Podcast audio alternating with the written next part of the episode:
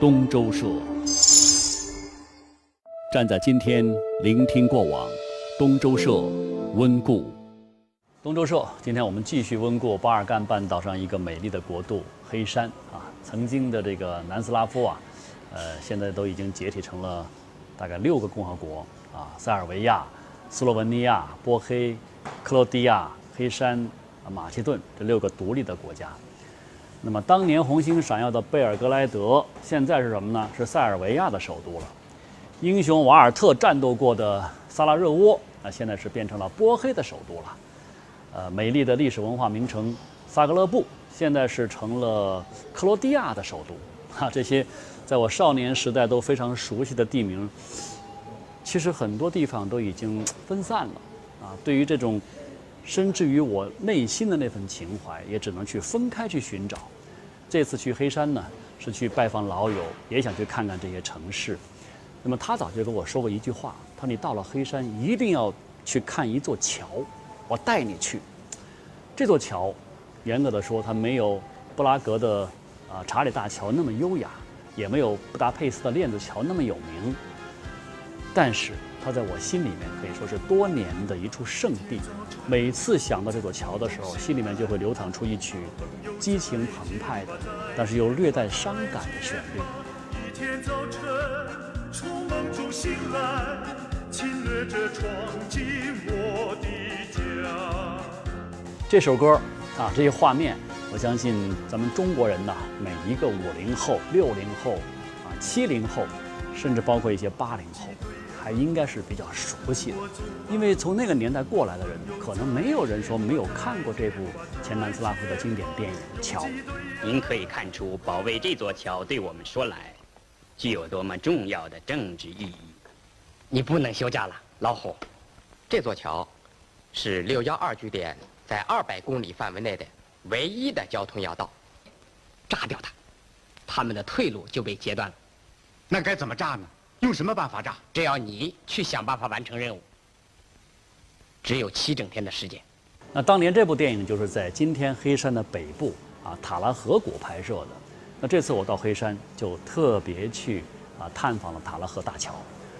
当我这个到达这个大桥的时候，那一瞬间啊各种情怀、各种思绪，真的是齐齐的涌上心头啊！这里是黑山共和国的塔拉河谷，这也是欧洲最深的一条河谷。那么在这个河谷上呢，有一座桥，这是一座英雄的大桥，在中国人心目当中也是非常著名的一座桥。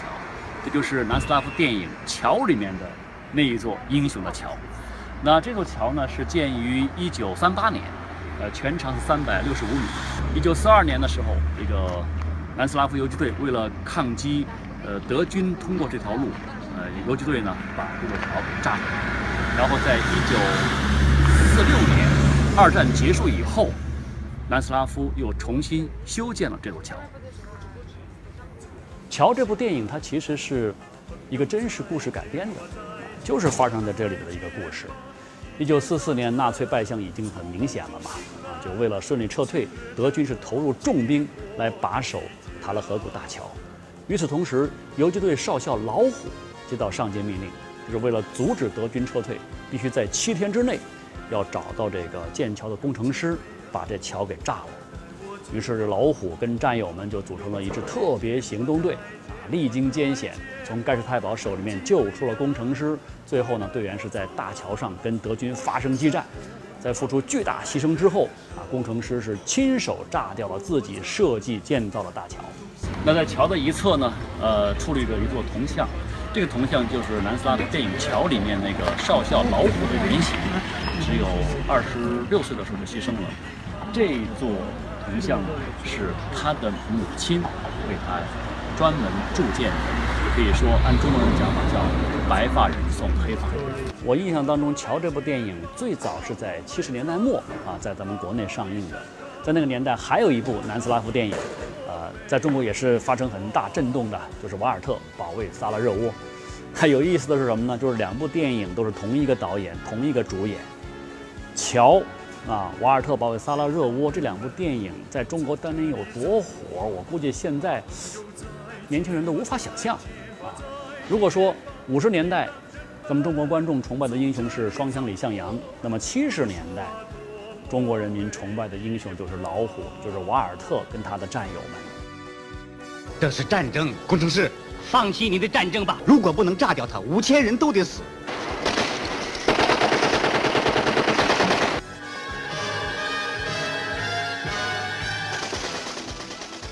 这两部电影的主角啊，都是一个叫巴塔的演员扮演的，哈，他在中国可以说是赢得了好几代粉丝，我当然算是一个了啊。而且我知道这个崔永元，那也是六十年代跟我同龄人，他也是巴塔的铁粉啊。你看他在他那个电影传奇里头，就专门用了两期节目来讲述乔和瓦尔特保卫萨拉热窝。这个巴塔到中国来的次数还不少，大概有十多次。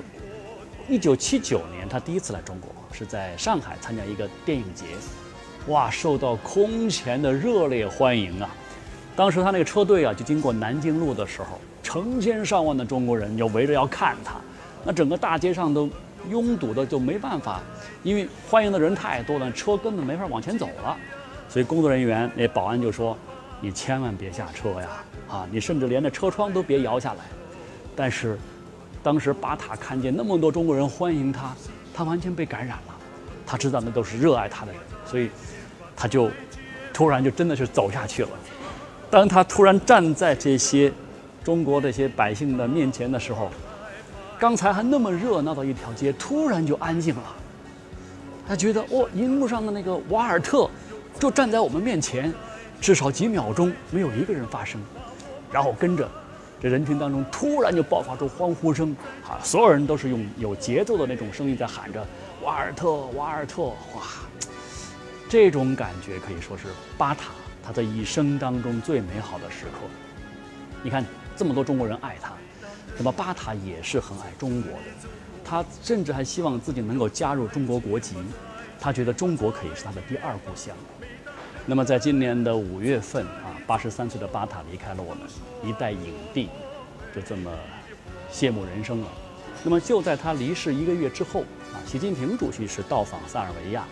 那么在欢迎晚宴上，习近平主席说：“呃，瓦尔特保卫萨拉热窝、乔这些南斯拉夫电影曾经在中国热映，激荡人们的爱国情怀，伴随着我们这一代的青年时期。”当时习主席还专门呢就走到那个。巴塔的遗孀朱莉亚娜的面前，就跟他握手，跟他讲说这个巴塔去世的消息传到中国之后，中国人民很怀念他。那么当时朱莉亚娜也连声说啊，我先生一直很热爱中国，热爱中国人民。侵略者闯进我的家。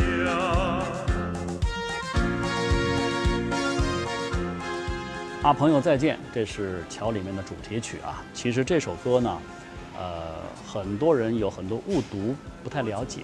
有两个地方真的是很有意思的，一个是我们都觉得这首歌，呃，应该是这部电影的原创歌曲，或者甚至说它就是一首南斯拉夫的歌曲嘛。但实际上，这首歌是一首意大利的民歌，不是南斯拉夫的。另外就是说，这个啊，朋友再见里面这个朋友，原歌词里面哈。跟这个汉语对应的意思其实是姑娘，不是朋友，啊，应该是啊姑娘再见，啊姑娘再见。只不过在那个年代，我们中国人在宣传英雄的时候，好像有点忌讳哈，不能这么翻译，所以觉得这个革命境界太低了。那么在人家看来，这是一种非常纯洁的、值得歌颂的情感。那到我们这儿来，有时候觉得成了一件难以启齿的事情。当然，这是时代的一个特殊的现象，所以就把它，呃。改成了什么呢？叫朋友啊，朋友再见，这一下就表现出什么呢？就革命同志之间的友谊是这么一首歌。不过呢，我觉得也挺好。那在七八十年代的时候，我们跟同性这种之间的感情啊，其实它也是很正常的、很正能量的一个方面吧。那会儿你看，男同学之间那牵个手啊、搭个肩呢，都是很正常的事情，不像现在，这个大家好像觉得蛮忌讳的。当年这首歌确实还有一个很重要的，就是对我们这一代人，我们的小伙伴们，啊，这种友谊的这种增强，也还是加了不少的色彩的。你看，有时候我们离别的时候，我们有同学毕业的时候，基本上都是要来一首《阿朋友再见》，当时还觉得眼泪汪汪的，真的是一个真感情啊。这个塔拉河大桥啊，从桥面到底下的河面，差不多将近有一百五十米这么一个高度，而塔拉峡谷最深的地方呢是一千三百米，这是欧洲之最啊！如果你站在桥上，就可以远远看见一片隐藏在啊青山当中那种云雾缭绕的村庄。如果往下看的话，就是美丽的塔拉河大峡谷了，跟这个清澈啊碧绿的塔拉河，这个呢，我感觉这就是和平年代的一种美好啊。当年这个战争带给人们的不仅仅是生命财产的牺牲，有更多的还是一种心灵的摧残。你比如说工程师。啊，用他的智慧、他的艺术建了这么一座桥，然后呢，他又亲手把它炸毁了。这个过程呢，也是电影里面非常曲折的一个一个一个故事。那我们再来看一看当年这座桥被炸毁的这个情形。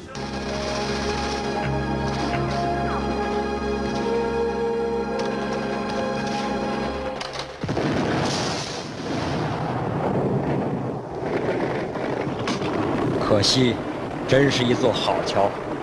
真是一座好桥。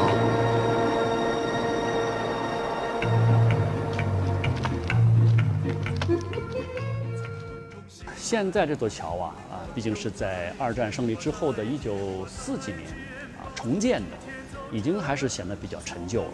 而这座桥对于咱们中国人来说，又似乎是有着一段非常非常特别的情节，所以很多中国人到了黑山之后啊，几乎都会专程到这个地方来看一看。那中国驻黑山共和国的大使崔志伟先生，在这个桥上，给我讲了一件非常让我感到很兴奋的消息。这个塔拉大桥啊，呃，在很多中国人的心目当中是一个非常神圣的桥。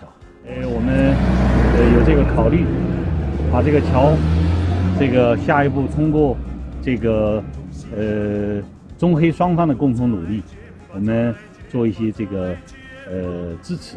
做一些加固，做一些改造，把它作为一个新时期的中国和黑山的友谊之桥。那听崔大使说，这个咱们中国呀，还有可能会参与到塔拉河大桥的修整。那这个我真的是挺激动的，因为我们有参与感了啊！而且关键是什么呢？就不仅仅对于我来讲，对于很多中国人来说，这座在异国他乡的大桥，它就是顽强奋斗，就是用。生命捍卫国家尊严的一个象征啊！如果说有一天，人们到了黑山，啊，如果再也找不到这个记忆当中那座桥的时候，这心里面该有多遗憾，对吧？现在好了，大家可以一起来保存这一份珍贵的记忆，这真的是件很有意义的事情。而且咱们中国的一带一路这个国家战略啊，呃，黑山呢正好是在这个战略当中，它是中东欧地区的一个沿线国家嘛。所以这座曾经抗击过法西斯侵略的英雄大桥，如今呢，更被我们赋予了今天我们这个中黑双方友谊跟发展的现代意义。在新的形势之下啊，继续修新路、建新桥，所以桥在两地人们的心目当中仍然是充满情怀的。抚今思古，真的是让人感慨啊！所以说，呃，黑山之行真的让我是收获到了一份特别的感动。呃，原来年轻的时候心里面刻下了一些刀痕，虽然说会被岁月、会被忙碌所掩盖，但是它会一直驻守在那里，不会离开。